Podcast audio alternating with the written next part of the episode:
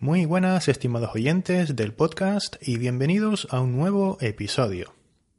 Hoy quería preguntarte si hiciste el dictado de ayer. Si no lo hiciste, te recomiendo muchísimo hacerlo, ya que te va a ayudar a mejorar tu comprensión auditiva y también algo muy importante, ponerte a prueba. Si haces el dictado activamente, es decir, escribiendo lo que escuchas en un papel, Luego podrás revisarlo y ver cuáles son tus fallos.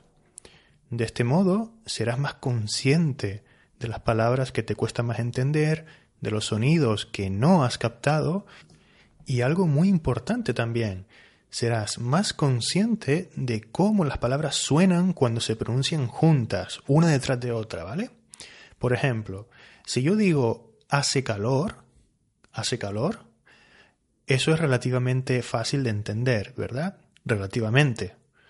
Pero si digo hoy hace calor, hoy hace calor, hoy hace calor, algunos de ustedes lo entenderán, sí, pero otros no, otros tendrán dificultad. Quizás algunos entiendan algo así como hoy hace calor, ¿no? hoy hace calor. O hoy hace calor, que es lo mismo pero escrito de manera diferente, con la palabra olla, una olla para cocinar, ¿Vale? Entonces, por eso es importante los dictados. Eh, te van a ayudar muchísimo para saber diferenciar las palabras, ¿no? Para saber qué, verbo puedo usar aquí, para saber em, diferenciar las palabras o diferenciar los sonidos, podríamos decir, ¿no? Diferenciar los sonidos, separarlos, ¿verdad? Si haces el dictado activamente, la mejora te digo, es prácticamente inevitable. Vas a mejorar seguro, porque es algo muy, muy activo realmente y que te hace ser consciente de, de, tus errores, ¿no? De, de, las cosas que tienes que mejorar. Otro tema, perdón, otro tema es el de escribir eh, a mano. O sea, con un boli, con un bolígrafo y un lápiz y un papel. O escribir en el ordenador también. Obviamente, a veces es más cómodo usar el ordenador.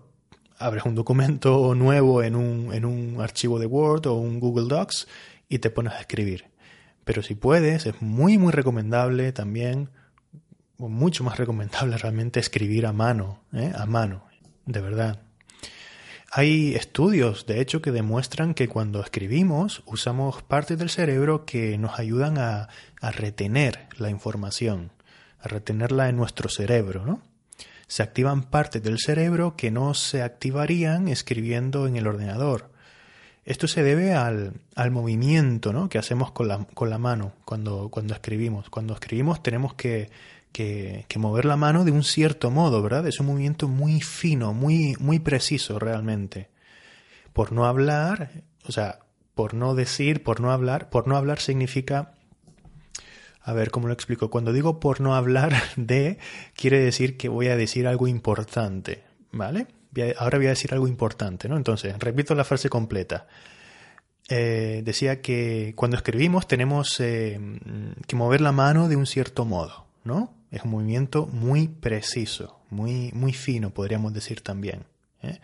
Por no hablar del hecho que llevamos o el ser humano lleva escribiendo mucho más tiempo, escribiendo a mano, del tiempo que lleva escribiendo mediante un teclado, ¿no? Desde un punto de vista evolutivo, esa, esa sería otra razón para, eh, para digamos, eh, llegar a la conclusión de que escribir a mano es realmente mejor, más fructífero eh, que escribir en un, en un teclado, ¿no?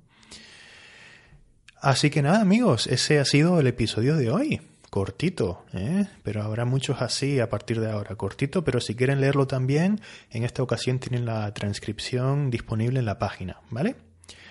Un saludo y nos vemos, o, mejor nos escuchamos, mejor dicho, pues mañana seguramente, porque me gustaría explicar la expresión que da título al, al vídeo del dictado de ayer. ¿eh? Se llamaba Se me fue la bola. Así que si no han visto ese vídeo o no han hecho el dictado, pues ahora es un buen momento para hacerlo. Hasta pronto.